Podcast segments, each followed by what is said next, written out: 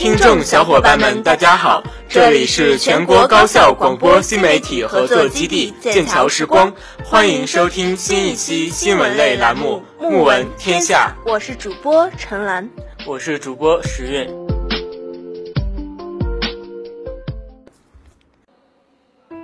大家好，这里是《木闻天下》，更丰富、更简练的新闻大拼盘，为你网罗校园资讯，博览国际、国内天下快讯。最精彩的话题大讨论环节，让我们在电波里品头论足，来一番唇枪舌剑。首先，我们来关注一下校内新闻。我校卓越剑桥计划重要组成部分之一——学生助管活动已拉开帷幕。近日公布了入选助教名单，他们将帮助老师辅导学生的高数和英语学科。接下来，我们来关注一下国内新闻。教育部日前印发关于加强家庭教育工作的指导意见，指出，家长要严格遵循孩子成长规律，因材施教，要切实消除学校减负、家长增负、不问兴趣、盲目报班现象，不做虎爸狼妈。近日，由北京语言大学和北京第二外国语学院联合主办的第十二届对外汉语国际学术研讨会，在北京第二外国语学院隆重召开。主题是多元学术视野下的对外汉语教学语法与语法教学研究。来自国内外高校二百四十名学者齐聚二外开展学术研讨。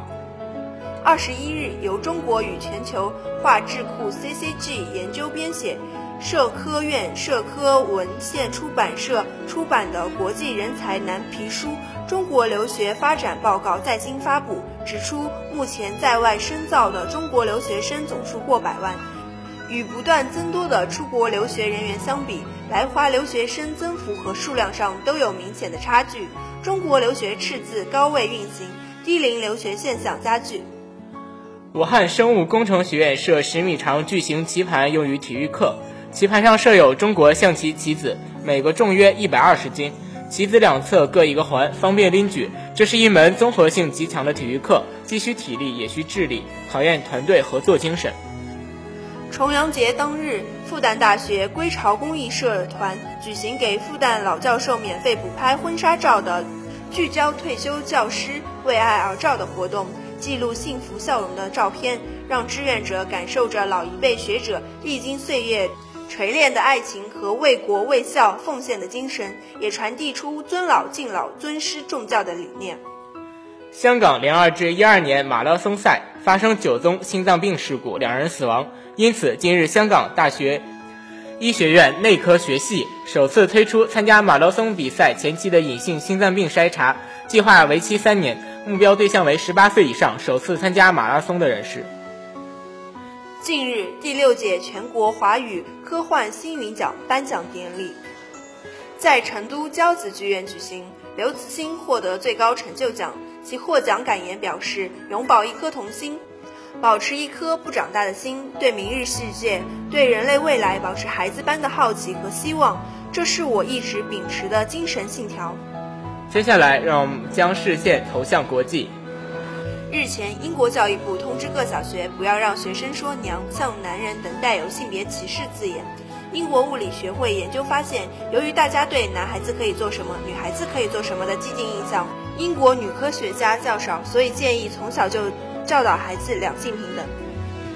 网红美女尤利亚·马鲁可舍夫斯卡娅担任敖德萨州海关总长一职，在全乌克兰引发轩然大波。民众质疑零经验的尤利亚难以驾驭敖德萨港严重的贪腐。近日，纽约曼哈顿留学生陈女士就读于曼哈顿上西城某大学，在人行横道上骑车时被警察拦下来，并给予一百二十美元的罚单，理由是单车不可以骑上人行横道。在国外也切记勿触犯法规。汉语桥中非友谊知识竞赛喀麦隆赛区决赛二十日在温亚德第二大学孔子学院举办，来自首都。温亚德和吉北大区马鲁阿的五名选手角逐冠军，最终马鲁阿女孩康麦夺冠，获得与中国各国选手竞赛的机会。康麦说：“通过学习中文，可更好地理解中国人的想法，促进中非文化交流。”第一届亚洲国际象棋大学生锦标赛十九日在首都体育学院开幕。此次锦标赛代表亚洲大学国际象棋的最高水平，来自亚洲的十个国家以及地区近六十名大学生运动员参赛。接下来是我们最精彩的话题大讨论环节。时运，你知道我们学校被戏称为皇家剑桥学院吗？是啊，我看到其他学校的小伙伴们还吐槽，因为大剑桥搬过来了，公交站都转移到我们这儿来了。不过，其实我们学校并没有像其他学校小伙伴们想的那么贵族风，还是很接地气的。据说重庆最好的学校才是真正的非常惊人。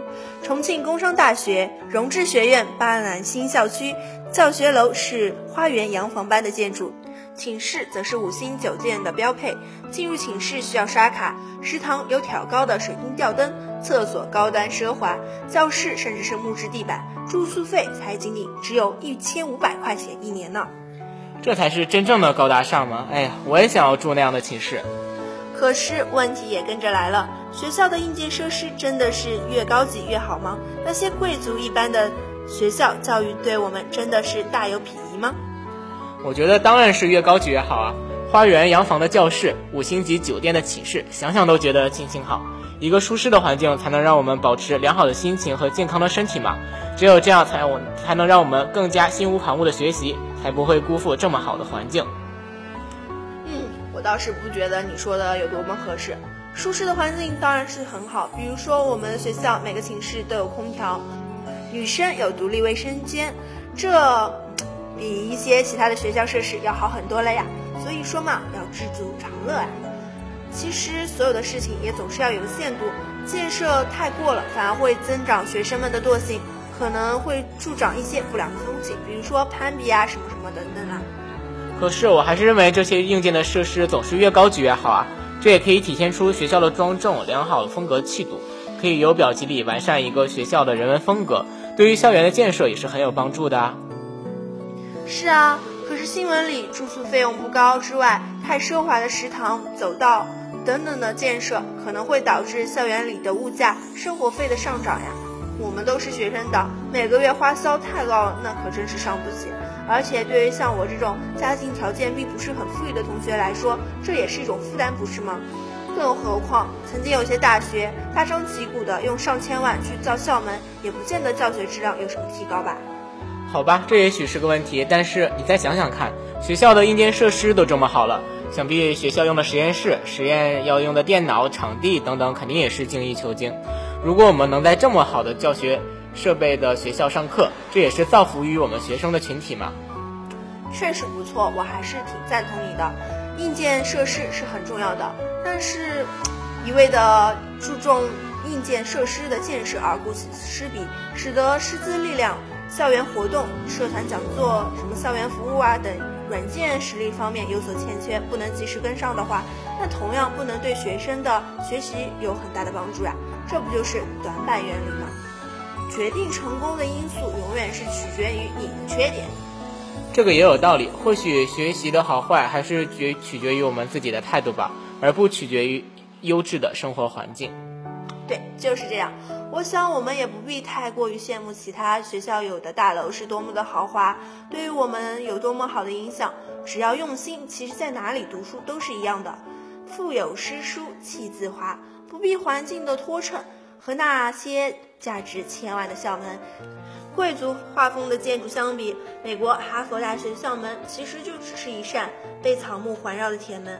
但真正让他们闻名的，却是一种求学治学的精神呢。嗯，再想想，我们学校相比那些没空调、没电梯的学校寝室，已经算是挺好的了。环境重要，但只要把钱用到实处，寝室不要那么多修修补补，能保持一个简单方便、冬暖夏凉的学习环境，也就很好了。是啊，我也这么觉得。如果对此话题感兴趣的小伙伴们，不妨关注我们的微博平台“剑桥时光”，参与与我们的讨论。以上就是本期的木闻天下，我们下期见。